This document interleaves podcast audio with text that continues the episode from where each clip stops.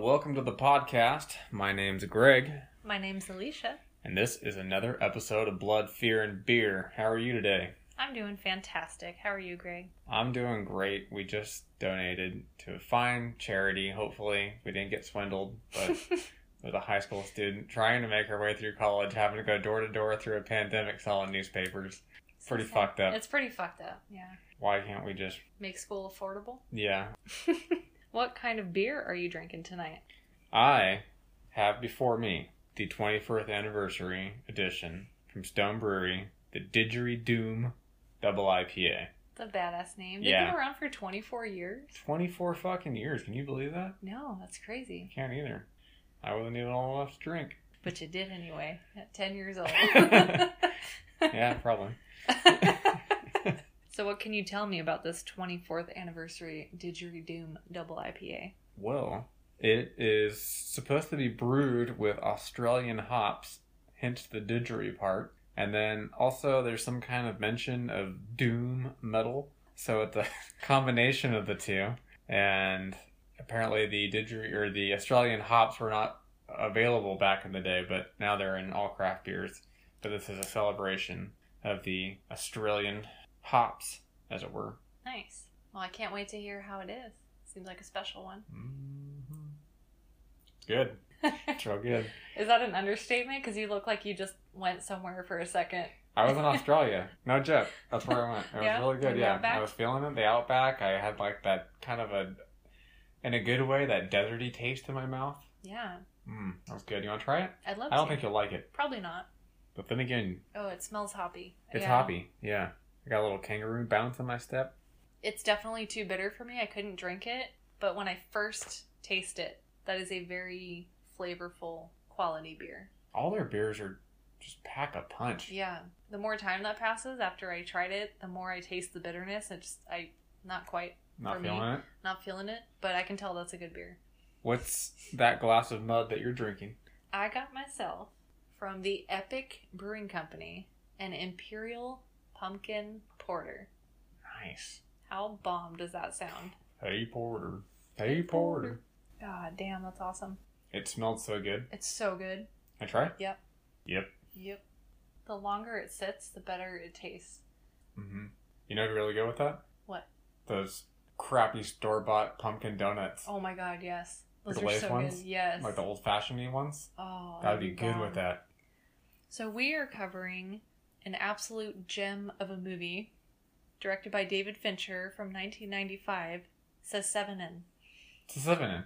Sesevenen. That's how you say it, right? That's how I Because of the it. seven in the title. Yeah, it's a. That has to be why they put that there. Why else would you put it? there? Yeah, certainly not to look cool. No, fucking stupid. It's so stupid. it is the only complaint I have about this movie. Yeah, Is the stupid It's- title. which I don't know if they actually advertised it that way initially. You think it maybe it's just like a DVD release thing or like a non-video release thing? Yeah, I'm recollecting maybe erroneously. I don't remember that initially, Okay, but Think when it maybe maybe it was. Maybe it's just wishful thinking. maybe. But that still to this day bugs the shit out It of me. It really bothers me to see. Yeah, it. I don't like that. I hate that. it makes no sense. the very '90s thing to do. Yes, I'd wager to say it's a perfect movie. It's damn near. It's a great fucking movie. Yeah. It really is. It's one of those things that when you go back and see something from early 90s or mid 90s, rather, you're not quite sure what you're getting into, especially when it comes to a horror ish genre movie. From the get go, I was like, oh yeah, this is to be good. For sure. It hasn't been that long since I've seen this movie. Like, you and I definitely watched it at least once when we lived in the Fullerton apartment. But I always have that kind of hesitation like, oh man, is it going to be as good as I remember it? I've seen a lot of stuff since then, and it is just as good, if not better, than I remember every time I watch it. Yeah.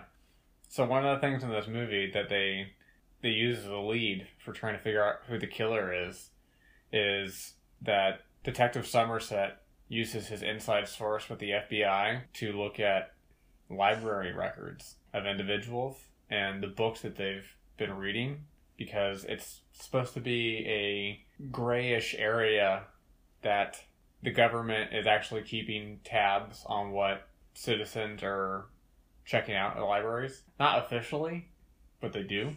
And Somerset even says to Mills, "Yeah, it's a gray area, you know, like we can't use this in a court of law. We can't say, well, we saw him on this list and that's how we got him, but we can use it to try to help ourselves and then maybe through some other means get some genuine evidence that Right. that person is, you know, but just so you're not shooting in the fucking dark, you Right. know, to go somewhere. And as such, he gets this guy to give him a list of whoever's checked out all these books on the seven deadly sins and all these Greek myths and just stuff like that, stuff that would be related to the type of literature and things this killer is quoting. Yeah, there's like the Dante's Inferno stuff, things like that. Paradise Lost, all that. Mhm. Yeah. and the Canterbury Tales. So I was, as he was going through this whole list, I realized that, especially in my middle school and high school days, I would have been flagged on that list for sure as a probable suspect of these murders.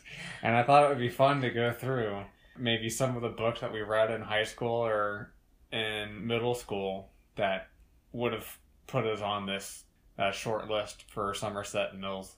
okay, I love that. Can we expand it into college though? Of course. Okay, yeah, because most of my shit would have been in college for sure. What do you got? I'm curious to hear. Well, I was all into the Dante's series. I love Inferno. I read that one like three times.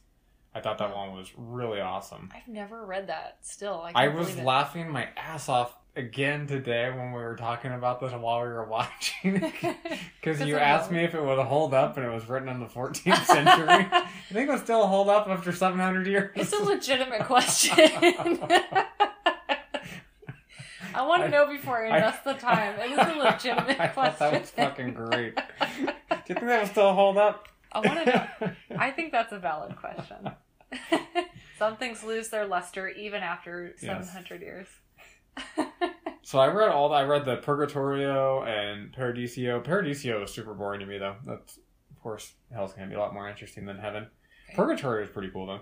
That one's all fucked up. And then one thing I didn't realize because I don't know if I necessarily got all the versions that had illustrations in them, hmm but I, I finally decided to look it up this time because there's a few images in particular that show up in this movie when somebody's searching like the occult and the devil.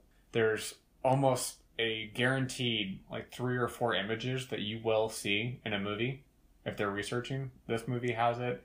Every movie, I'm trying to think. I think I recognize some images in this that were definitely in the credits of The Devil's Candy. Devil's sure. Candy and Last Exorcism, Last Exorcism Yeah. definitely had it, and there's a few others that we've watched that I know are in there. Spider Woman. Yeah, she's Spider Woman, where she's like flailed backwards and her tits are up. Yeah, Tits up. tits up to the Lord. Yeah. So that is actually from Paradiso, or I'm sorry, Purgatorio. Okay. And so are a number. Like, have you ever seen oh, the? Jacob's Ladder too. Yeah, Jacob's ladder. That. Yeah, and Yeah. then there's um there's an image of like the giant like slunched over, and he's got like a person on his arm. I forget what that dude's name is right now. I didn't write it down, but that also is from either Inferno or Purgatorio, and then a bunch of the really cool images. I was actually going through. There's uh, one particular illustrator whose name, of course, I didn't write down, but he's the one who did all those initially, and I'm like. When we get our house, we're gonna have a bunch of those up. I want those yeah. illustrations; they're really awesome. I'm so down. So those were all very cool. I also did Paradise Lost. That one was okay. I wasn't as keen on that one. I never read Canterbury Tales though. I actually read that one for 12th grade English, and I don't remember a lot from it, but I remember loving it. It's Really? great. Yeah, Jeff uh, Geoffrey Chaucer. He's a he's a funny, snarky dude. Is that more of a modern thing? Canterbury Tales? Yeah. No. Oh, It- it's also I like didn't think so. I hundreds of thought years that old. was. No. Yeah. He was a funny dude. I should have said. Oh, okay. Yeah. Yeah, No, that's why was I think it hundreds- was the. yeah. I think it was the a funny dude. wording that era. I was like, I what? I guess it still holds up to this day. Yeah. still, just so y'all know. There's another one that I actually didn't know that C.S. Lewis. Uh huh. I didn't know anything about Narnia, but there's a book that he wrote. I think it was prior to Narnia that was called the Screwtape Letters. Oh yeah. I thought that was cool as hell back in the day. The whole idea is this premise that there's devils among us and that there's senior devils and kind of different levels of devils. And again, thank you, Dante's Inferno. R- Literally everything that there is to be known about hell and the idea of the way that hell works Yeah. is originates from those books. And I think that's what's so fascinating. that Even today, like even in our folklore, in our movies, and our stories, that's still the propagating line of thought. But Screwtape Letters is about the senior devil and a junior devil, if you will, and they're in different parts of the country, and the junior and they're having to infiltrate families and businesses and things like that. And it's this letter correspondence back and forth where this novice is trying to both inform the senior devil of his progress as well as get advice from him on how to proceed with certain circumstances. And it's just a really clever idea and it's written in a very I want to say, you know, 18th century kind of way. Mhm. It's not uppity or anything. It's really more of a matter of fact type of thing and it's not egregious, but it's this whole idea that there's this like mentoring aspect going on that they're having a hard time trying to get in to infiltrate like a good family or whatever. And then I, you know, came to find out that C.S. Lewis was obviously hugely religious and a God-fearing man. is the yes. So it really makes sense at the time. I didn't realize that, and I thought it was just a cool idea. I never read that one. I gotta check that out. I know. I remember you having it and talking about it, and I remember it was like it looked like a pretty quick read. It's real short. You Yeah. can read it over the weekend. yeah, I gotta check that out. That's What really else you got? Well, I I have always loved reading. I definitely have read a lot of books that were like on the the banned books list, but a huge number of those were actually books that I read for school that were assigned to us, and a lot of them were assigned to us because they were banned. But I definitely, especially going into college, read some shit that would for sure land me on some lists. But going back to like middle school, I remember doing a report on Vlad the Impaler because for a while I was like super interested in. I don't, would you call them like medieval serial killers? What would yeah, call you it? have to. Medieval serial killer. So Vlad the Impaler. There was also this book. I actually still have it. I don't think that it would still be as good because I think it's written for more young adults. But I just had to hold on to it because when I had it, when I first got it, I read it like three or four times, and it's called The Blood Confession, and it is a first person story written from the perspective of Elizabeth Bathory, and it is fucking awesome. That sounds fun. It is so much fun. So cool. I read that book like three or four times. So that was like the kind of stuff that I was reading in middle school, like the medieval serial killers. And then usually when I would go to the library, I was super into books on, like, even as a little kid, like infectious diseases and all the horrific things that can happen to a person. And I guess it's like an anxious curiosity. Like, what can happen to me? What do I need to look out for? So, in my young life, most of the stuff I would check out would be things like that. And then as I got farther into high school and got a little bit older, of course, I've always been super into horror and true crime. So, I imagine that any of the true crime stuff that I would read would be flagged. But I never read like uh, Helter Skelter. I never read Stranger Beside Me, any of that stuff, like the actual novels. I did read a book several years ago. is written from the perspective of the daughter of the Happy Face Killer. Oh, she has a podcast too, right? Yeah, I listened to the podcast too, and it's the podcast is great. It's just really I don't want to give anything away or You enjoyed the book or more? critique it. Yeah, I enjoyed the book more, but both the book and the podcast got a little weird towards the end. That's all I'm going to say. Okay. And it's it's completely understandable that it would get weird. So that's all I'll say. But yeah, a lot of serial killer stuff, a lot of horror stuff. I read every horror story I could get my hands on. I think what would have really landed me on those lists would have started when I got into college. And as you know, I majored in women's studies. And I feel like every single book that I read for that major would have landed me on some list.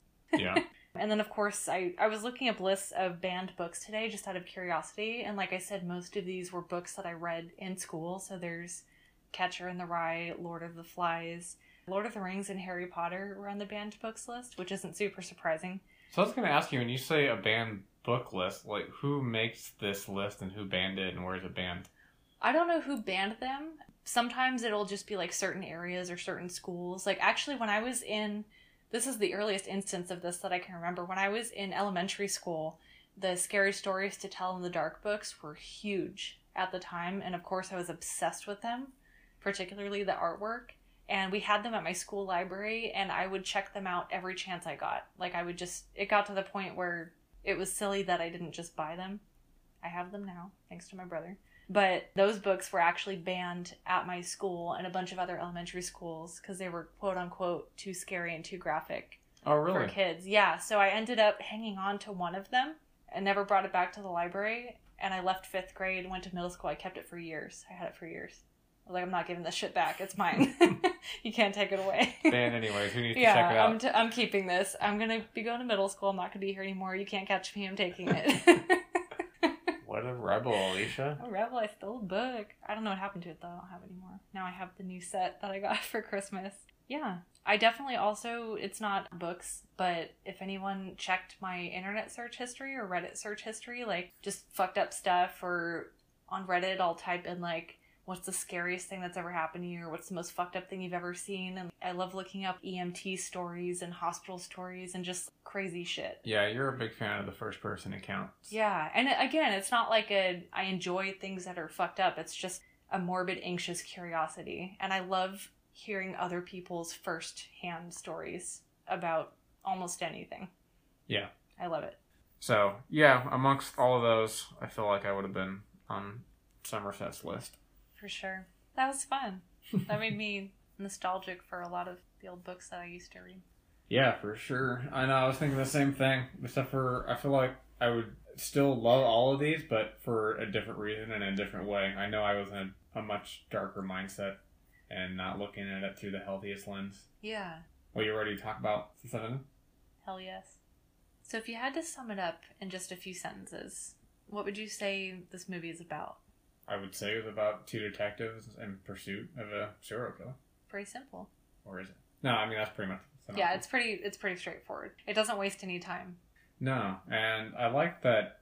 One thing I was uh, reading an article article by Mental Floss. They do cool shit, and they brought up a good point in regards to this movie and kind of the '90s because they brought up that the '80s was kind of the decade of silent, faceless, mechanical, slow, unstoppable killers, slashers, and shit like that Yeah.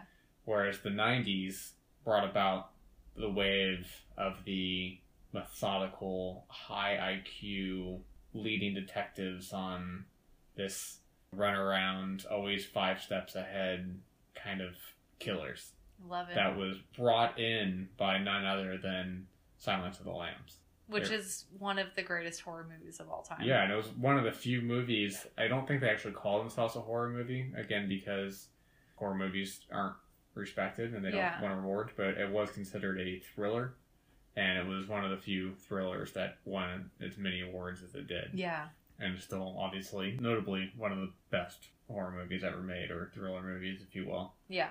For so sure. I thought that was kind of a neat thing, and everybody was kind of looking at it. It's already been five years into this whole high IQ killer situation, and people were skeptical of this movie, kind of falling flat on its face because of that, and it did not disappoint. It certainly did not. I honestly enjoyed every second of this movie. I mean, this is a two hour movie, and there was no point where I was checking the clock or getting distracted. Like I was I was in all the way the whole time. No, the pacing's great. Yeah. The dialogue is great. Yeah, It- the script was fantastic. Absolutely.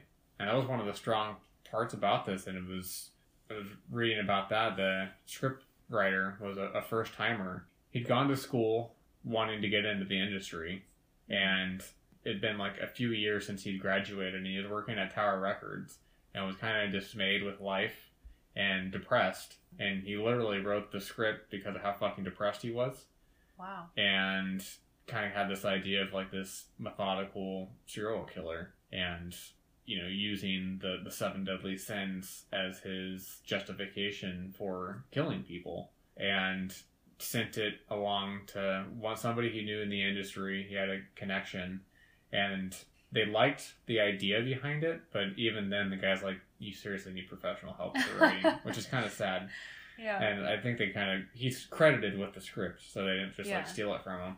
But I thought that was kind of I I really find those stories almost I don't want to necessarily say inspiring, but I guess hopeful. I I love it when I hear about someone just wrote this script or this book or this thing and it was able to just launch into something as grandiose and as impactful as Seven is. Or you hear about Cabin in the Woods, how they wrote it over a weekend. I Yeah. love that shit. But it makes me hopeful that other writers out there or people with ideas that will get noticed or who knows what could happen. Sorry, that was just a random tangent. No, I love that. I feel like there are going to be a lot of random tangents in this episode. And that's one of the things I love about this movie. There is so much to talk about, so much to think about. And just like I said, this is a perfect movie. The performances are fantastic. I have no issues with any of the acting at any point. Nobody.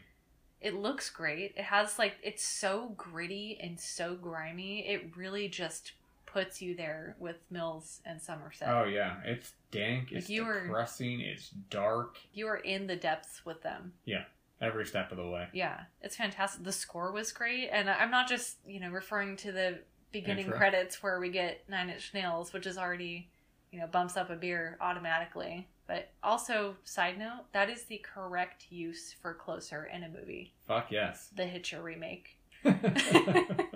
That is the correct scenario to use that song. I also had heard or read on a different article that that intro is kind of credited with starting this whole phenomena of awesome intros for movies and for shows.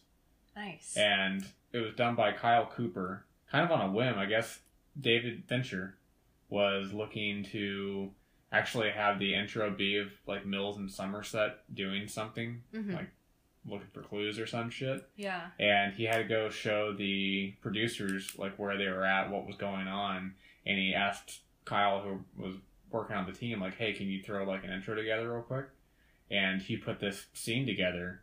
And other directors have actually jokingly said, like, "Don't hire that guy. He's gonna make your intro better than your movie." Oh shit. Yeah.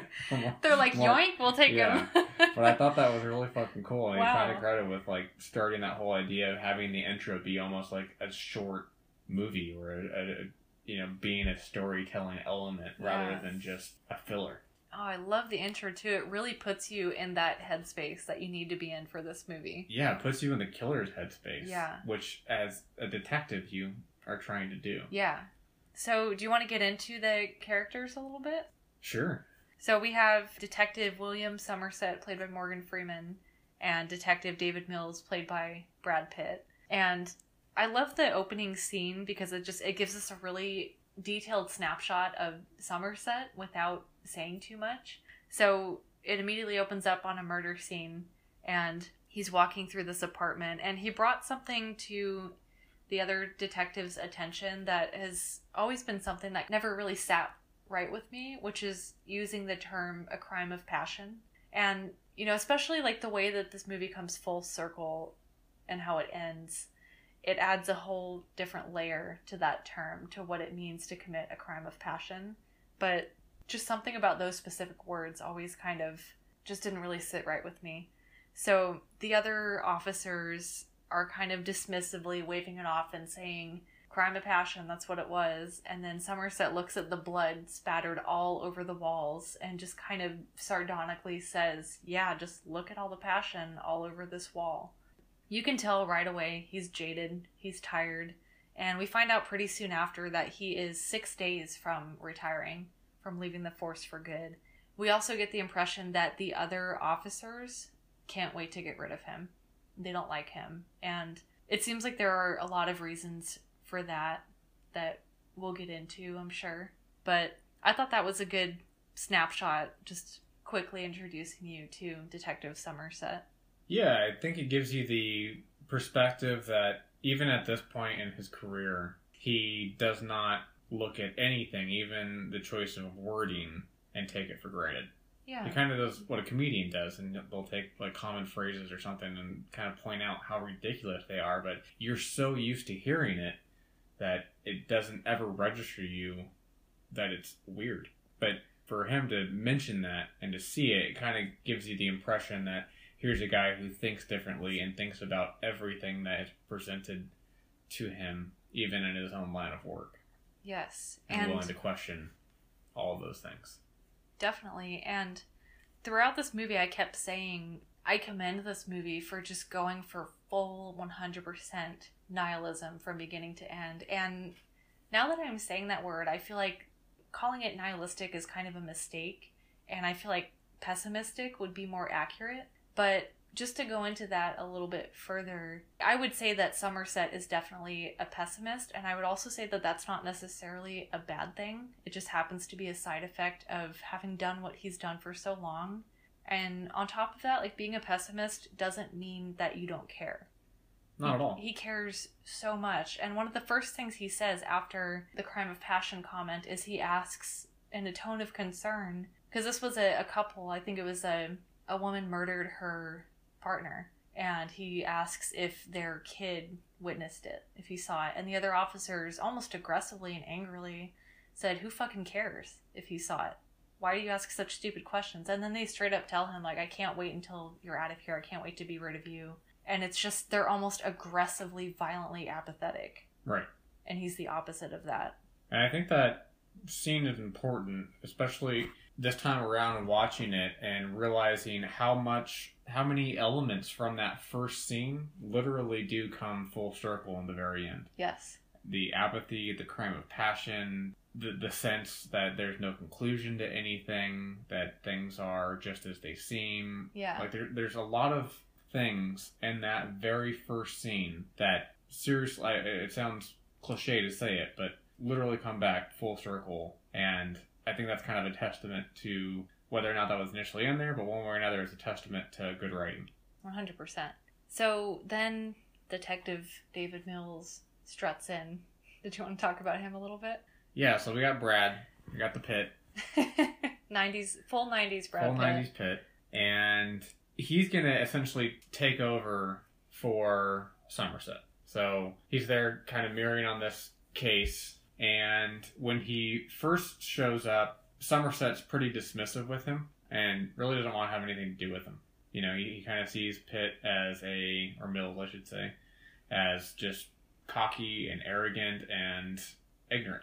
He doesn't want to waste his time talking with him. He sends him off on coffee runs or going around doing routine door to door screenings, you know, knocking on doors instead of checking out the investigation because he's like, well, you know what? It's a small room. You're probably going to fuck something up. So I had a choice to make, and I'm going to figure out, you know, work on the crime scene here while you go jerk yourself off. Exactly. But he says it in a much more elegant way than that, obviously.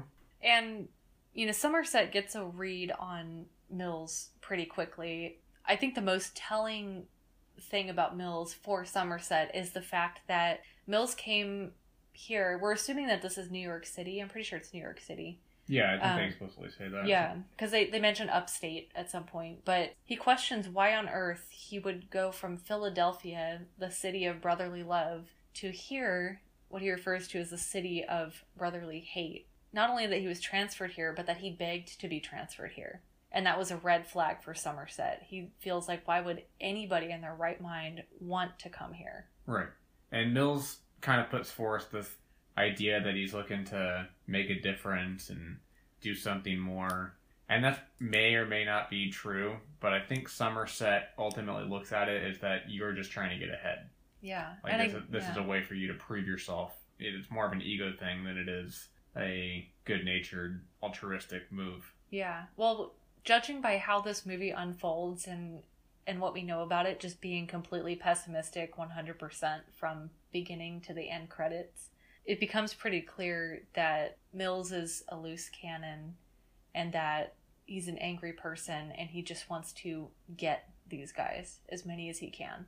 There's also a, a line where when Somerset asks him that, like, why did you ask to be relocated? Why did you want this position? Mills says something along the lines of like, well, you know, same reason you did. And Somerset's like, you just met me. How do you know anything about me? And I, I like that dynamic because it was again looking at that whole idea of that when people talk to each other or it's like, oh, I know you, you're just like everybody else. And Somerset straight out was like, "What the fuck? You don't know anything about me. Why would you even think to assume that you and I have the same inclination or justification for doing anything right off the bat without knowing anything about me?"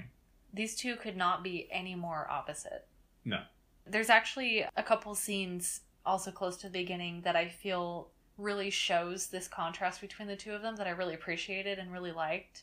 And we just kind of get a snapshot of each of their lives and how they conduct themselves and how they carry themselves. And these two scenes just say a lot about them as people, as characters. So we see Mills wake up in his new apartment with his wife, Tracy, who's played by Gwyneth Paltrow. So we get a look at his new apartment, and even though they just moved in, it's still the place is completely in shambles. There's boxes everywhere, and then he just rolls out of bed, crusty as hell, throws on a wrinkled shirt, gets a tie that's already been tied and puts it around his neck, doesn't do anything with his hair, and basically just like goes out the door to go to work. And then we see Somerset in his routine. He's always wearing crisp, clean suits, clean clothes. His apartment is immaculate, and he goes to sleep sitting up in bed and falls asleep to a metronome every night. Right. Which I really liked. I loved those two scenes like put next to each other. Yeah, it again puts forth that idea that Somerset is a deliberate man Yes. And everything that he Yeah. does. Even like during the dinner scene when Tracy invites Somerset for dinner, Somerset is a wine drinker and Mills is a beer straight from the bottle Mhm. drinker. Like everything about them is just complete opposite. Right. Just kind of that order and highbrow, highbrow, lowbrow situation. Yeah. So pretty quick into the movie, they don't waste any time here. We get our first murder. So they're called to this crime scene and they walk in and the first thing that hits them is the smell. I mean, every scene in this movie is unforgettable, but this is like the first one that just gets burned into your brain where you realize I've never seen anything like this Mhm. before. This is something different.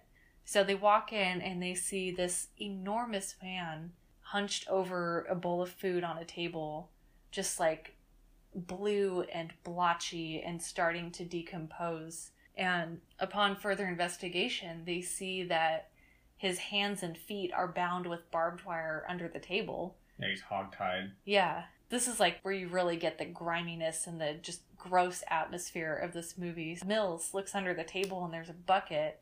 So he does the logical thing and sticks his entire face in it to see what it is. And it's just a bucket of vomit.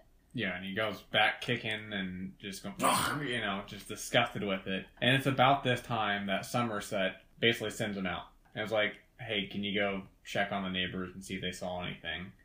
And it's this kind of interesting because they're both detectives, but obviously Somerset's the lead detective, and you can tell Pitt is pissed or Mills Yeah. is pissed off, but he doesn't want to like throw it out right away because it's still day one and a half at this point Yeah.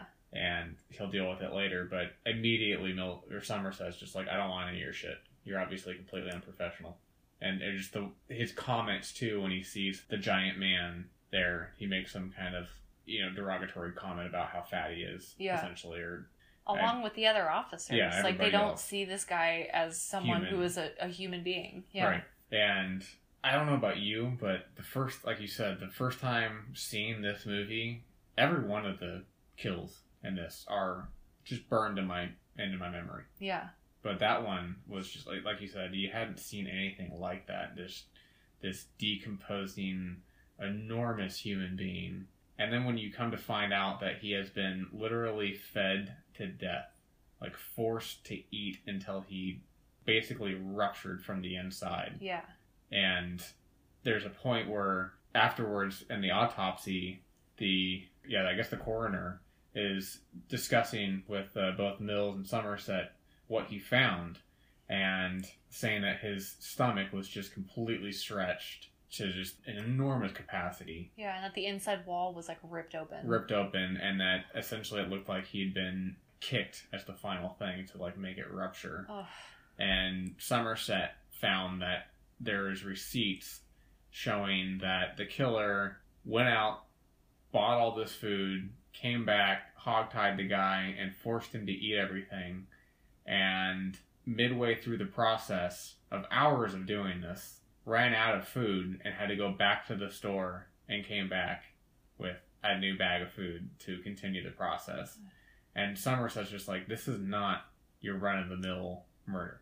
No. And this is part of not just the brilliance in general, but the horror brilliance of this movie is you do not see a single murder on screen until the very end of the movie Mhm. and the climax. To me that is so much more horrifying because you see the aftermath of what happened to these people and then you have the detectives piecing together what happened and you were forced to sit there with your thoughts and imagine what these people went through and the suffering that they endured at the hands of this faceless killer. Yeah, the the ability Terrifying. to throw your mind or make you the one to have to perform these acts Yes. on these humans that It's you've seen. It's very well done. It was Yeah. a great way to do that. It's haunting. It is, and I think that's why it's so memorable Yeah. In, some capacity, or at least part of the capacity. And at this point, Somerset is just like, I can't, dude. I got fucking six days before I'm retiring. Like, Yeah. I can't get involved with this. There's no end to this. Yeah. This is not something you solve in a week. This isn't husband killed his wife type of situation. Like, I can't go out like this. Yeah. And the the chief is like, well, too bad. You're the one on the job. You're the only one we got. And Somerset's also like, and secondly, this fucking guy right here, pointing to Mills, shouldn't have the case either. Yeah, like this should He- not be his first he's case like way in this too city. immature for this, Yeah. essentially. And that, Yeah. at that point, the lieutenant is like, "Okay, get out." Yeah. to Mills, he's like, Yeah, "You're right." Mills- yeah, like. Mills Cut it. You're done. beat it. And then we get our next kill. Sorry, I wanted to add one more thing before we get to the next kill. Somerset has already decided he doesn't want to do this and says, "Take me off of it." And this is, you know, with the belief that this is a one-off murder. Although Somerset does believe that whoever this killer is is very methodical, has possibly done something like this before, or has been planning it for a long time. And then after he expresses that he doesn't want to be on his case, I don't remember who it was. It might have been Mills or one of the other detectives. They get this little bottle that has like metal or plastic shavings in it and put it on his desk and said, We found this in the guy's stomach. They were fed to him. That was quite a while later, actually. Okay, because Somerset goes back to that first crime scene and finds where those metal shavings or plastic shavings had been scraped from, moves the refrigerator by them, and written in the wall with, I think it was grease. Grease, yeah. It said gluttony. Yeah, so we actually get that after the silent kill. Okay. That's how we know that the two are connected. and then he immediately realizes, like, this is a serial killer. You can Well, he knew five from more the get go that this Yeah. was a serial killer. And that and the detective's like, dude, we got one body. He's like, I don't care. This is a fucking serial killer. Yeah. And at that point, that's when he separates Mills and Somerset. He's like, well, you're the man for the job, so deal with it. And at the same time, Mills is off on his own case, and they're separated. And Mills is dealing with a case of a lawyer who has been found in his office in this high, high-rise, you know, fancy. he's like one of the best defense lawyers in the whole city, immensely powerful, immensely rich. And he's found over a three-day holiday weekend coming back in his you know this gigantic office and he is bent over a table essentially like a small foot table also he has a like a butcher's knife in one hand or some type of knife and the side of his body has a huge chunk of meat just cut out of it and on the carpet written in his blood is greed the word greed and his flesh is on the scale that is counterbalanced by one pound. And it's at later on after this point is when they get the autopsy. That's when they find the scrapings, and Somerset goes back and finds that it was written gluttony on the back of this other dude. Oh, shit. And yeah. now they have to join forces again because they realize they're dealing with the same killer. Yeah, and this is it's so crazy to think about because this happens within two days. So the gluttony crime scene they find the first day, and then the next day is when Mills is called to this second crime scene. Right. So this is happening Quickly. very quickly. So Somerset immediately tells the other detectives, "You can guarantee there are going to be five more of these. Expect five more of these because there are five more deadly sins." he immediately puts it together what Yeah. was going on. Also, in, in retrospect, I think the next kill is so representative of how methodical this guy is that this this is the point when they really realize or begin to realize what they're up against, Yeah, and that this is not your average run of the mill serial killer either, because of how well everything is executed and planned. And I guess it does bear noting that in the lawyer's death, in the greed situation, they can't find anything. They find that he has with that pound of flesh thing. Oh, you know, actually, I do want to mention something. It's one of my favorite scenes in the whole movie. Actually, one of my favorite non-murder scenes, if you will, is that Detective Mills. I'm sorry, not Mills. Somerset goes to his favorite library Yeah, to start investigating these things. I love that. And he scene. realizes that at this point they still don't have joined forces, but he realizes that Mills is in way over his fucking head and he has no idea what he's doing. Yeah, And as such, Somerset's the type of guy who is not there for egotistical purposes. And he's there to figure this thing out and try to stop the person if he can, but ultimately he basically spends the entire night doing all this research on the seven deadly sins and looking at all these different books like Dante's Inferno and the Canterbury Tales and everything he get his hands on where they mention sins and the dead deadly sins and he basically makes Mills a list of books to look at as well as kind of creating his own cheat sheet of making photocopies of stuff and things to look at and presents it all and drops it off on Mills' desk to look because he knows Mills won't actually read the books Right. or get anything out of them. and and to further that when he gives mills that list of books to go check out the first thing he does is has one of the deputies go buy the cliff notes for those books yeah, because after becoming incredibly frustrated, because he's just reading the notes that Somerset gave him, and he gets so frustrated he throws it down. He's like, "Fucking Dante!" yeah fuck piece of shit dante Yeah, he drops a very unsavory Yes. 90s slur that we don't like. But yeah, he's this is like one of the first moments where we really see his temper and his anger and his impatience. yeah immediately but i just want to bring all that up because it's in this whole thing that in the greed situation they are able to realize that one of the paintings is hung up upside down. And they didn't notice it at first because it's one of those stupid abstract paintings. Yeah. that's just a bunch of blotches and colors and stuff like that. So unless you're familiar with the artist of painting you would have no idea. But his wife notices the, the lawyer's wife. And when they go and fingerprint behind there they see and these just perfect fingerprints help me So cool. which was awesome And this is a good indication of how deliberate this killer is, and it's very chilling if you think about it because at that greed crime scene, there's the, the picture of his wife on the desk, and she has like these blood spectacles around her eyes, like these rings around her eyes drawn in blood. And Mills looks at the picture and says, We have to talk to her. She saw something. Like the killer is telling us that she saw something. So we realize at this point the killer wants them to put these clues together Yeah. and wants them to figure it out and talk to people and find the next clue and discover the next murder. And that just adds a whole new layer of horror and just makes you realize like this guy has the upper hand. big time. And furthermore, when they actually are able to identify these fingerprints to the AFIS system, it takes several days, or at least a couple days, and they find it, and it's just like this run of the mill junkie with a bad history Yeah. of like drugs and stuff. And immediately, it's the first time that Mills and Somerset are on the same page of saying, doesn't smell right. Yeah. Like, this isn't our guy, but we have to go. And they get the SWAT team out and they go check it out. And this one, again, every single one of these death, deaths are memorable. This one I remember being just unbelievably fucked up. this, one, haunted bothered me the most, for sure.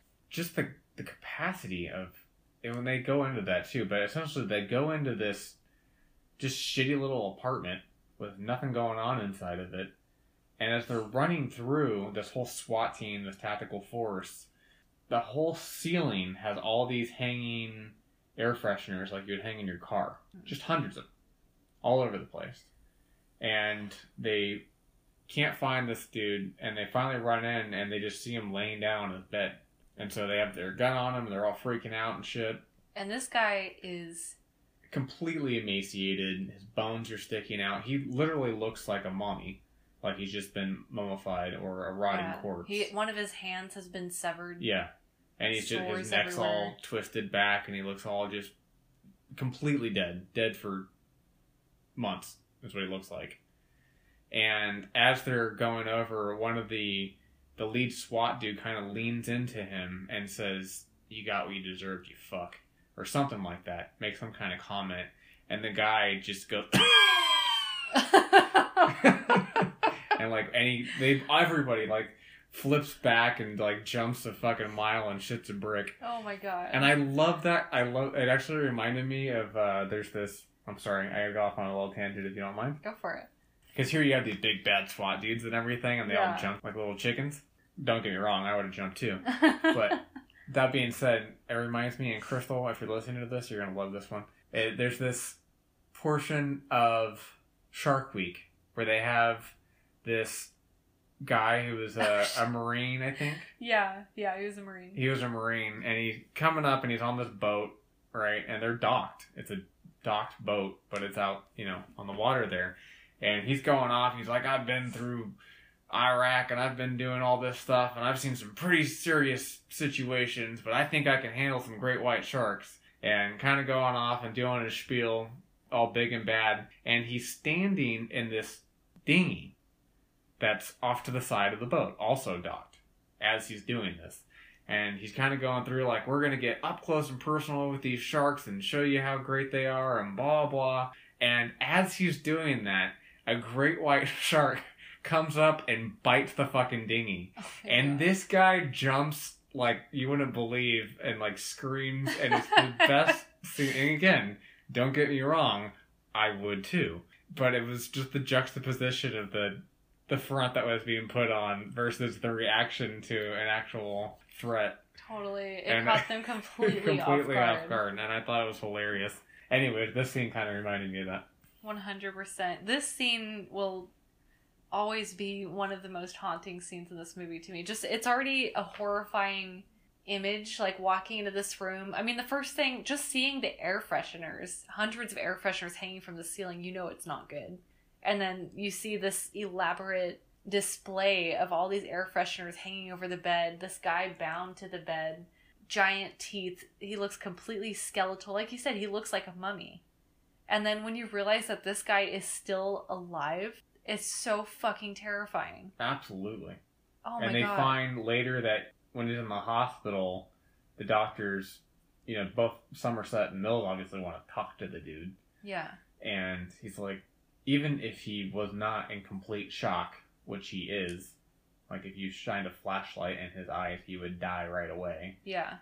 even besides all that he ate his tongue months ago Oh my god. And then you find out that this guy has been kept like this for a year. A To the day. to the and that's where I was trying to get at. It took me a long time because I realized there was more, and I feel like between all the other aspects of them getting the clues with the the wife with the eyes and the fingerprints on the wall, and the fact that they were able to walk in on this scene a year to the day that this guy was kept, that is when Somerset is like, can you fathom the patience that that takes? And this is Like, just take yeah. a minute to fathom the patience it takes to pull that off. And that's important because this is the point where, again, we see the complete opposite natures of Mills and Somerset. And this is the first time where Somerset really begins to notice Mills' anger issues. And Mills is obviously, understandably, horrified by this scene. He's already worked in homicide for five years. He's not necessarily a rookie, but this is, he's a rookie here in this place on this case. And this is where, you know, he he's so eager and desperate to dismiss this guy as a lunatic. He keeps calling him a lunatic. And Somerset very deliberately and almost desperately pleads with him to not dismiss this guy as a lunatic and warns him how dangerous that is and that this is this is a human being whether you want to believe that or not this it's just a man don't make the mistake of dismissing him as a lunatic don't let your emotions get the best of you and this is where Mills says, I feed off my emotions. So he says that, and then Somerset, again, is basically desperately trying to instill as much of his knowledge in Mills as possible before he leaves the force and before he's gone. And one of the first things that Somerset says to Mills at the very beginning of the movie, when Mills asks him, like, what do you want from me? Somerset says, I want you to look and I want you to listen.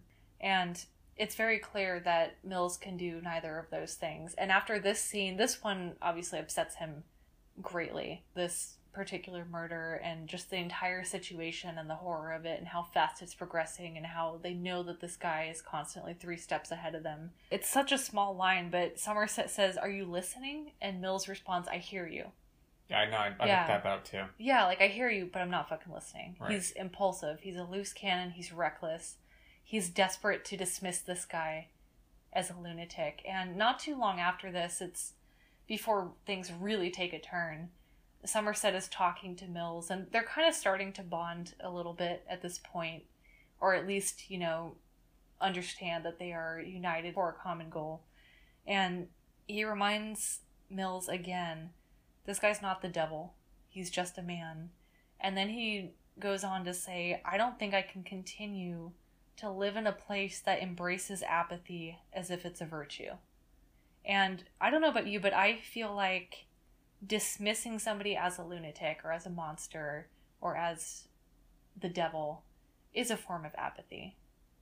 Because to truly understand that this is another human being who's doing these things, it just requires you to be in that mindset and imagining another human being committing these horrific acts. It puts you in a much darker place than just saying, oh, well, that's a monster. This is outside of our realm of understanding, and we'll never understand it, so I'm not going to try to understand it. He's just a monster.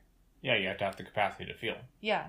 And Mills is not okay with that, which ends up being his downfall. Yeah, I, completely agree with you. I think one of the major overarching themes of this whole movie is dealing with that concept of apathy and a, a society with apathy and what that leads to and what it has led to and Yeah. how you see it from the very beginning you see it through multiple points and even and it's kind of strange in a way because the we find out later that that is why according to him the killer is doing what he's doing It- because the world is so apathetic and that they will not listen and they he makes a comment that you can't just simply poke someone in the shoulder anymore you have to hit them over the head with a sledgehammer because they're so fucking apathetic Yeah. and in a weird way in that vein both the detectives at least somerset and this heinous killer see eye to eye Yeah. and the fact that that really is the bane of this society that they're portraying they're just going about it in different ways of how to address it And Mills seems to be under the mistaken impression that Somerset is so jaded and has been doing this for so long that he doesn't care anymore. And Somerset makes it very clear that that couldn't be farther from the truth. And this is kind of during that same conversation. And then Mills basically almost angrily demands to know, like, then why are you doing this? Why are we doing this? What's the point of all this if you don't believe that these things get solved most of the time or if you believe that this guy has the upper hand and he says something the line was we are picking up diamonds on a deserted island just in case we get rescued. Basically our job is to pick up the pieces file the reports show up in court do the work with the smallest glimmer of hope that maybe someday one of these guys will be caught but they probably won't but we still have to do it right so it's very clear at this point, like it's not that Somerset doesn't care. He cares very much, and he cares so much that it's, in a lot of ways, it's taken over his life in a very negative way. It's completely destroyed his faith in humanity, but he doesn't give up. He can't give up. What was the point where the photographer shows up on the stairs and then Mills freaks out? Was that while they were in the building, uh, the apartment building where they found the third victim? Is that the same building? if i'm not mistaken I'm getting a little confused with the timeline here. yeah me too i think it was i feel like it was after the pride Okay. Because Pride was next. That was the you had this like supermodel woman, and that was kind of a quick one. But he essentially super glued a telephone in one hand and a bottle of sleeping pills in the other, and he had cut off her nose. And Somerset makes the comment like, "Do you see what he did? He gave her the choice. You know, call for help, but live disfigured, or end it now." So she killed herself. And I think as a if I'm not mistaken, I could be. I don't know. I get a little confused on that part too. But on one of these crime scenes, there's a photographer that comes up early in the morning, and you know, starts asking questions about what happened and like takes a picture and Mills flips his fucking shit. Yeah. Just starts yelling and berating this guy. And tries to attack him. Yeah. Doesn't he break his camera or something? Yeah, breaks his Yeah. camera and it's at that point that Somerset makes a comment, you know, like, dude, what the fuck? Right? And he's like, Well, I'm sorry, those guys they just they just pissed me off. Like, how did they even get here anyways? I think that's where he makes the joke about what he said earlier about feeding off his emotions. Somerset does, Yeah. yeah. Somerset makes a joke to Mills. It wasn't a joke. He was just yeah. I mean, he's up- horrified, but he's Yeah. also kind of like, you know, giving him shit for it. Yeah, he was very Yeah. sarcastically, you know, mentioning, you know, no, it's super impressive to see uh, a grown ass man feed off his emotions like that. Yeah.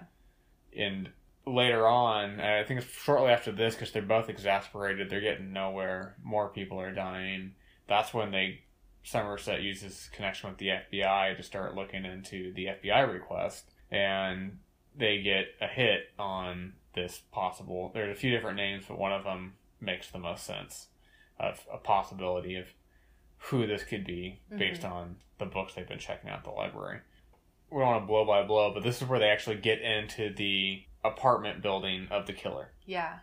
Because they go check it out and there's this like chase scene because he busts out of there and Mills is chasing after him and I guess I, I read that Brad Pitt actually seriously fucked his arm up on that Oh shit. he uh, while he was doing that chase scene he actually bashed his hand through a windshield Hmm. and had sliced up his arm and it went all the way to the bone Oh man. and he wasn't able to use his arm anymore and that's why he's actually in a sling for the rest of the movie so they wrote it into the script that he's in a sling and for the scenes that were supposed to be prior to that they just if you i guess if you pay attention they just try to hide his arm or he doesn't like use it but that's why because he actually was in a cast for the rest of the movie That's crazy. That was And such an intense scene. it was So they're outside of the door, and this guy comes around the corner with like an armful of groceries, and then he sees Somerset and Mills standing outside of his apartment and immediately pulls out a gun and starts shooting at him, and then this crazy intense chase takes place. Yeah, so they're just running all over everything, and Mills gets bested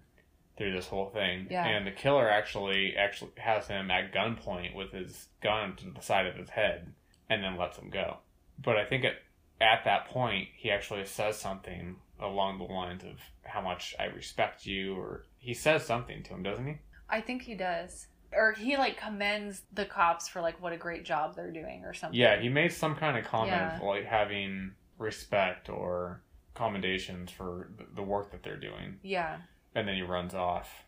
And, but at this point, they're actually able to get into the apartment illegally and then bullshit their way and bribe a homeless person into saying that they got a, a lead on this thing. But that is bringing up that photographer situation. They go in and find this dark room, and it's the photographs of them up on the stairs. And that's when Mills, again, is flipping his shit because he realizes, like, motherfucker, It was he was that- right in front of us. I love that so I did too. much. I thought when that, he finds that, that, first picture. time I read or not read that the first time I saw that. oh my god. Oh, I thought that was so cool. Yeah.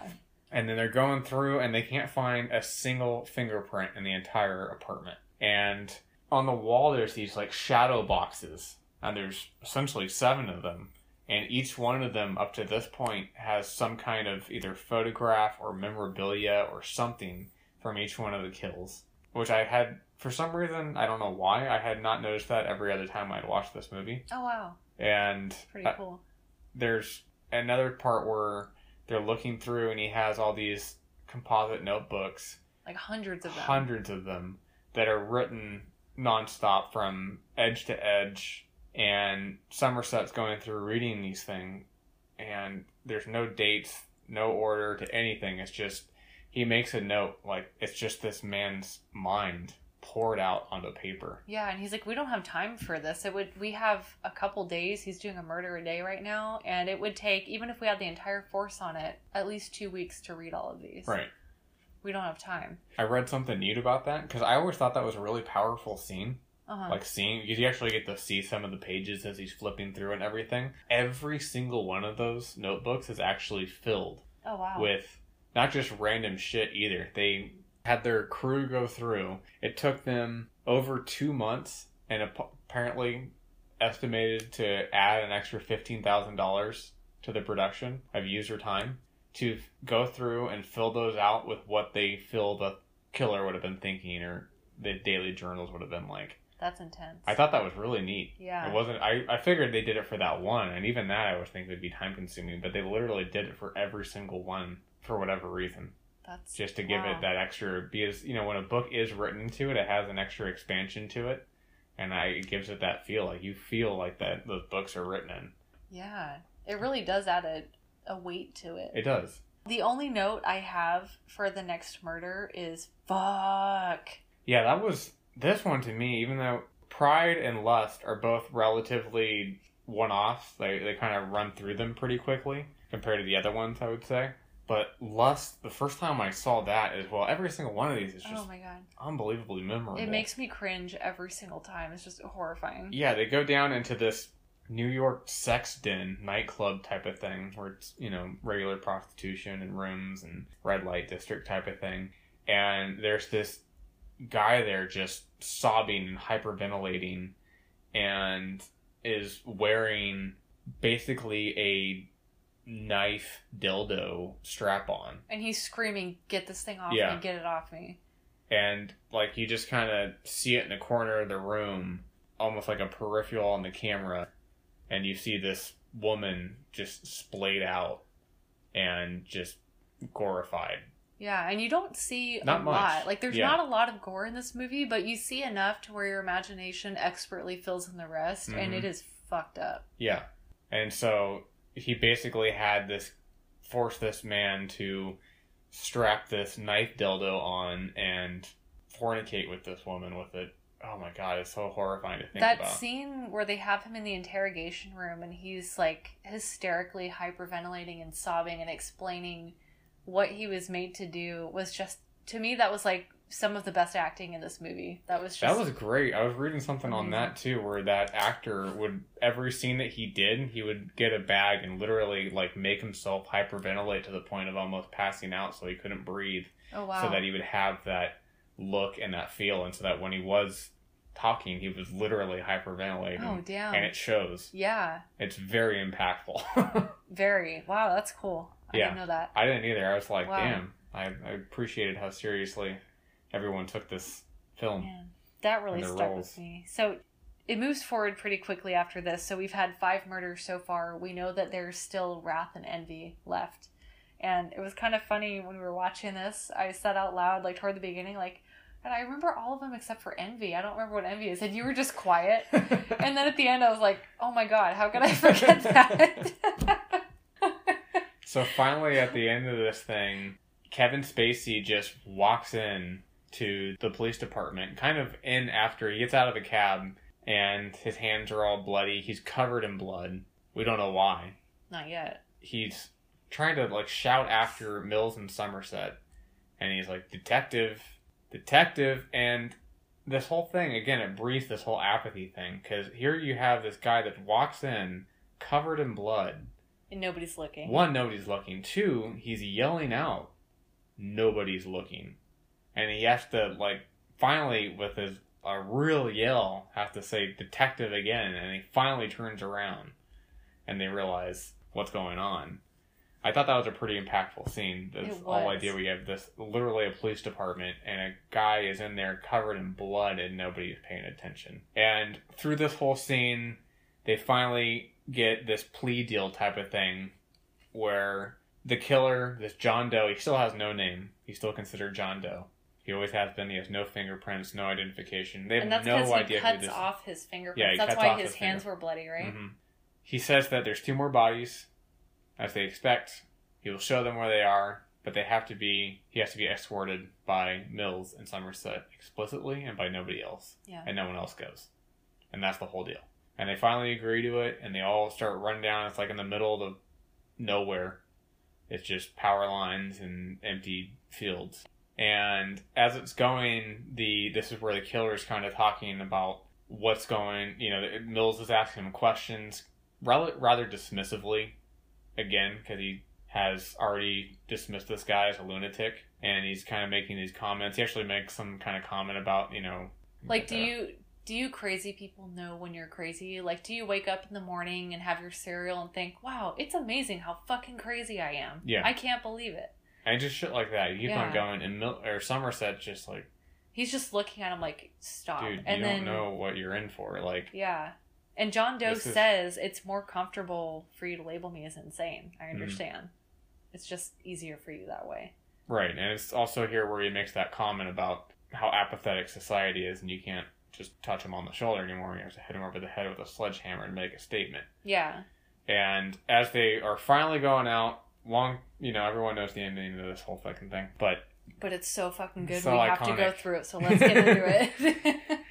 And as they're out in the middle of fucking nowhere, this delivery truck also starts coming out there, like a FedEx knockoff yeah. type of thing. and they take their sweet time with this end scene. Like, it Yes. feels like forever that they're driving along this desolate Mhm. road.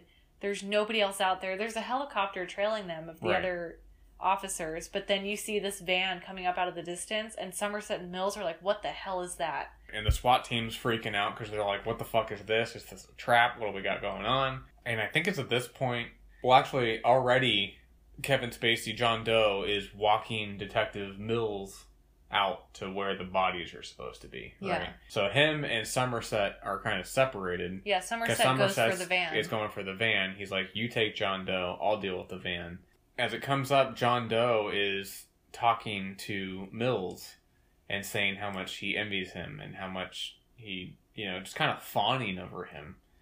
And Mills is kind of flipping out, like, "Dude, yeah, shut he's up, like, shut, shut the up, fuck up, piece you of know, shit. Yeah. going off." And Somerset opens the context of this box, and he looks inside, and just you see the look on his face, like, "We don't know what it is."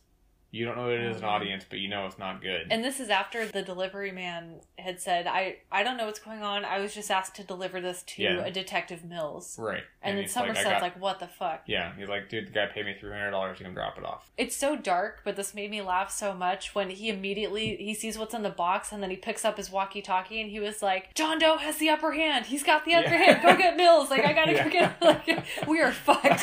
this guy is it's all fucking over. and this is all this is happening simultaneously. yeah, you're so getting he- these cuts back and forth. And as Somerset discovers what is in this cardboard box, we go back to Mills, and then John Doe is explaining to him again how much he envies him, and then he starts talking about Tracy, his wife, and he mentions her by name. And I feel like it's really important to mention earlier in the movie, she meets up with Somerset to confide in him that she just found out she's pregnant, Right. and she she doesn't know what she's gonna do yet. She hates living in this city. Yeah, she's pregnant, and she hasn't told Mills yet because she doesn't know what she's gonna do yet. So John Doe is saying to Mills, "It's amazing how easy it is to purchase information as as a member of the media, like from your fellow deputies. And I went into your house while you were gone, and I tried to play husband, and she wasn't going for it. It didn't work out. So I took a souvenir with me, her pretty head." And then Mills is like, what the fuck are you talking about? And at this very moment, Somerset is just making a it. beeline towards him, saying, Drop the gun, drop the gun. And then this is, you know, the iconic line that everybody knows. Even if you haven't seen this movie, he's, What's in the box? Yeah. Oh, what's in the box? Come on. and Somerset is just desperately, he throws his own gun down and he's like, Yeah. Mills, give me the gun. And then Mills realizes that this man has decapitated his pregnant wife and put her head in this box and had it delivered to him. Right. And well, John Doe mentioned something along the lines of how she begged for her life Oh and for the life inside of her. Of the unborn baby inside of her. Yeah, and then he's and just then like, that's What? when Mills. And then he looks at Somerset and it's like, oh, he didn't know.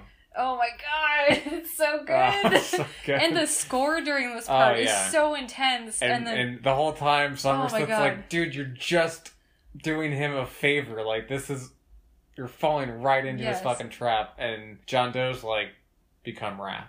yeah, so this is where we find out like Mills was intended to be Wrath, Right. the victim of Wrath, and Well, John Doe is no. envy. John Yeah. Doe is the victim. Well, John Doe It's is kind of it's a yeah. almost like a murder suicide Yeah. thing. Well, Mills is still a victim because even if he shoots John Doe and John Doe wins, he still has to live with that Yeah. and the consequences of his wrath. And Somerset is just begging him. I mean, watching this, it's. I mean, you're obviously sympathetic. Like, you would want to shoot this guy too. But when you really think about it, if you put yourself in the mindset of someone like Somerset, you know it's just gonna fuck up your life worse. And that if you shoot him, he wins. He gets to complete this act. He gets exactly what he wants. Right, what he's going for the whole time. But Mills doesn't care, and he fucking shoots him in the head. And it's that whole idea again, that full circle of Crime of passion. crime of passion, and Yeah. it really puts a fucking bullet point on it. Oh man, no pun intended. No pun And intended. and at this point, Somerset just kind of throws up his arms and he's like, like- you can see on his face, he's like, God, I don't blame you, but God damn it, he just won. Yeah. And then the guys in the helicopter are like, he just shot him, touchdown somewhere for God's sakes, land. And I honestly would have been completely fine if it had ended there with him shooting the guy, with him shooting John Doe. But we do get just a little bit of a an ending after that. It's not much happier, but you know, we see the aftermath of Mills shooting John Doe. He's in the back of a police car. He's obviously distraught. He's devastated. And Somerset is talking to one of the other detectives and just saying, you know, originally he was supposed to retire and move away, but he says, you know, anything he needs, I'll be around. I'll be right here. And that's where we get the voiceover narration of Somerset giving us the Hemingway quote from For Whom the Bell Tolls. And he says, The world is a fine place and worth fighting for. I agree with the second part. And then we cut to credits. That's the end. And then we get Bowie. Look at Bowie. I have to mention just a quick couple quick things yeah. on the movie. One, apparently with that whole end scene, because that had a it was a big part of the whole fucking movie, obviously. And one, it was kind of a mistake-ish thing that David Fincher got involved with this because he read the original script. Uh huh. The producers changed it so that he did not kill. Well, one that the wife didn't die; it was the dog's head that was in the box, Oh. which was so stupid. Yeah. And Fincher came along and he saw their script and he's like, "No, I'm not doing that." No, it's stupid. And he's like, "I saw the original script. If I'm going to do this thing, I'm going to do it this way." yeah. And then they kind of conceded to that. And then as they were doing it, people were still fighting it. Like the producers were mad fighting this whole fucking thing. That doesn't surprise me at and they also were got down to the point where okay, wife dies, get it, but we can't have Mills shoot him. That's just too fucking dark, you know. and every uh, like Brad Pitt, everybody, they were like, I'll fucking walk off right now if you guys change the end. Hell yeah! Everybody was like on board. I love with that. the way that like the whole thing. And then the last thing I wanted, last two things I want to add, is a the whole what's in the box thing. I guess it's like a controversy because fans still feel like they saw Gwyneth Paltrow's head in there, and I think it's just a testament to just this whole film and how there's all this is meant for you to be the one to build these things in your mind Yeah. these murder scenes and what you see and what you think you see and what you're really just filling in because you don't see her head. No. But if you ever felt You like see, you like, saw her a head, little bit of you saw nothing. Yeah, like I think you maybe see some blood on the just tape, on the tip of the box. Yeah. Yeah. That's it. but I think it's just a testament because there's fans that are adamant that they saw the head. You know Yeah. what I mean? Yeah. And then the last thing, which I thought was really cool, was Kevin Spacey. It was his idea. He has no credit in the movie. Until the end. In the end Yeah. scenes, yes. But he's not in the intro scenes. He's not credited on any of the promotional stuff that they did. So nobody had any idea that Kevin Spacey was in this movie. Oh wow. And that was all his idea. Because he was like, if people know that there's like this name that's in the credits, but they don't see up. it, They're gonna know they're going to who's know the who the fucking killer is. Oh, that's stupid. cool. Yeah. And the producers were super against that too. And at one point, he was about to get on a plane, and that was his stipulation. He's like, if you want me to do it, I'm not going to be in the credits. He was like, here's the deal. I'm either getting on the fucking plane and filming this thing, or I'm not. What's it going to be? And so finally, they conceded. I thought that was really cool though, because that's a. Yeah. I, I don't know of any other movie where they've done that before. No, I love that everyone was on board. Yeah, everyone was super on board, and I think there was even an aspect where David Fincher had told Brad Pitt, basically all, all three of them, he's like, you know what, this probably will not be your most famous movie, but it's one that you'll be proud of. Yes. And it is one of his best movies, if you ask me. Uh, I yeah, top three. I, I didn't realize that this was apparently his second movie. Yeah, the first was the Alien first one was 3. a bomb, Yeah. and he was pretty much certain that if he did not nail this, he was pretty much done for in the industry. Like you can't have two fails like that on a big scale. Yeah, Alien 3 was not good. No. But I didn't realize that he basically came out, had a miss, and then just fucking kept on swinging after that. Yeah. almost everything he's made after this has been the Finch, man. It's Yeah. been fucking great. Oh, I'm a huge fan. He's I am too. fantastic. Everything he does. I actually looking into this, I saw that he has a new project that just completed, and I think it's going through the film festival circuit. That is called Mink, M I N K, and it looks like it was actually written by a relative of his, or at least it's Jack Fincher. I'm assuming it's a relative of his. Okay. and it has I've never seen Citizen Kane, so I can't be too uppity about it. But it's it seems like it's either it's definitely about Citizen Kane, if not some kind of I won't, I I don't think it's a remake by any means, but it's definitely a Citizen Kane centrified thing. And as such, early on, it's gotten some not so great feedback, but it's still pretty early on with that kind of stuff, and I'm definitely gonna watch it because it's Fincher. Is this what he stopped Mindhunter for? Probably, which is Well, better be trying to piss fucking me good off then. Now that you mention it, It better be good then. That's all I'm going to say. You stop Mindhunter for that. But just going back to the ending, I mean, even though I've seen this movie several times and the ending still packs a hell of a punch, not just for how shocking it is, but it's so dark and so pessimistic and it just basically everything that Somerset has been about and everything that he's been saying for the entire movie, the ending just proves him right. He was right about everything yeah, his philosophy, his worldview, it was all right. I know. And David Fincher's good at that. So moving on to the ratings portion, like I said from the beginning, I feel like this is a for me, this is a perfect horror movie. I love this kind of shit. I think that the script, just the way that the story was written, the way everything came full circle, how gritty it is, how pessimistic it is. I loved everything about this movie. The way that it left so much to your imagination and kind of forced you to imagine these horrors for yourself was so brilliantly done. I have zero complaints about it. I kind of joked at the beginning, like, the seven in the title is the only issue I have with this movie, and that is, I hold to that 100%. I have zero issues with this movie. So, we rate on a scale of 0 to 12 beers. This is a 12 for me. I'm giving this a, 12er? this is a 12er. I have no reason to give it anything less than a perfect score. I'm I'm about on the same. I feel that the dialogue is great, the acting is amazing, the film, the cinematography is great, Yeah. and I love the whole sad detective thing. I love a detective that is against kind of an evil mastermind, if you will, but Yeah. then ends up being not a mastermind, but just it was it was very, very well written. I like it when they're the killer was not glorified, which I respect immensely. 100%. And to do that back in 1995 as well, it's even an extra cherry on top, and kudos to all of you. It had Nine Inch Nails in it right from the fucking get go. Yep. It had a lot of literary references and, and kind of complemented the idea of intellect over brawn, if you will, and intellect over just raw aggression and how that doesn't get you anywhere. I think it had some very insightful messages regarding society. And as you mentioned with the kills and how brilliantly that was put together with making you the orchestrator of those gruesome scenes was very unique Yes. and very well put together. And as such, I think I have to give it a 12 out of 12 too. I Yeah. cannot think of anything to critique this enough to merit a depreciation in beers. Yeah, I have no reason to give this less than a 12. We haven't had a, a perfect 12 in a while. Yeah. The last one I gave a 12 was 28 Days Later, but it's been a long time since we both gave a movie a 12. I feel like, did I give The Fly a 12? Or... We did. I think The Devil's Candy was the last one that we both gave a 12. Okay. And that was Well, a- episode 7. That was movie. months ago. Yeah.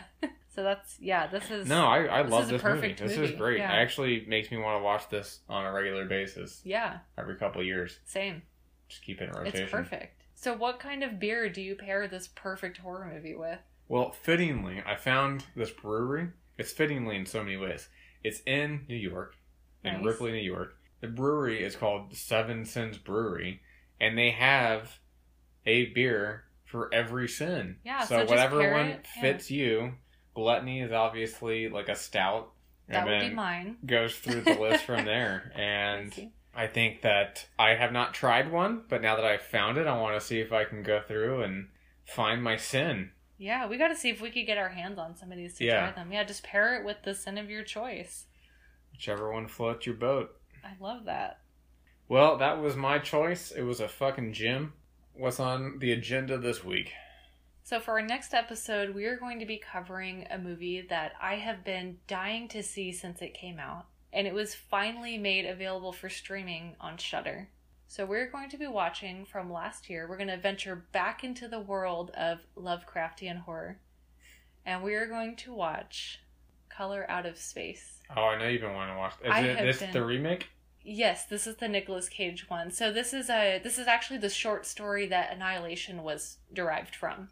Okay. So it's the same kind of concept, but I think they they're focusing instead of the impact that this phenomenon is having on the world at large, it focuses on a single family. Cool. So I I have been dying to see this movie. I'm pumped for it. I can't wait. It's from SpectreVision, Elijah Wood's production company, who produced Mandy, also with Nicolas Cage. So I have high hopes for this movie. I'm super excited to see it. I'm ready for some cage rage. Hell yes. so if any of you have Shudder, you can check it out on there. Uh, it's you can rent it on most streaming platforms, or you can do the free trial for Shudder if you just want to check out that movie. But I'm really excited to see it. Cool. I'm looking forward to it. Awesome, me too. So this has been great to talk about. Fantastic pick. So you guys have been awesome. And of course, as you know, you can follow us on Instagram at Blood, Fear, and Beer Podcast. If you have questions for us, or movie or beer suggestions, or just want to say hi, we'd love to hear from you. You can or email what's us. the scent of your choice? Yeah. What kind of seven deadly sins beer would you pair this movie with? You can email us at bloodfearandbeer at gmail.com. If you do get a chance, if you could rate, review, and subscribe to our podcast on Apple Podcasts or iTunes, it really does help us out. And for those of you who have done that already, thank you so much. I cannot tell you how much we appreciate it. This has been so much fun. And until next time, keep it spooky. Cheers. Thank you.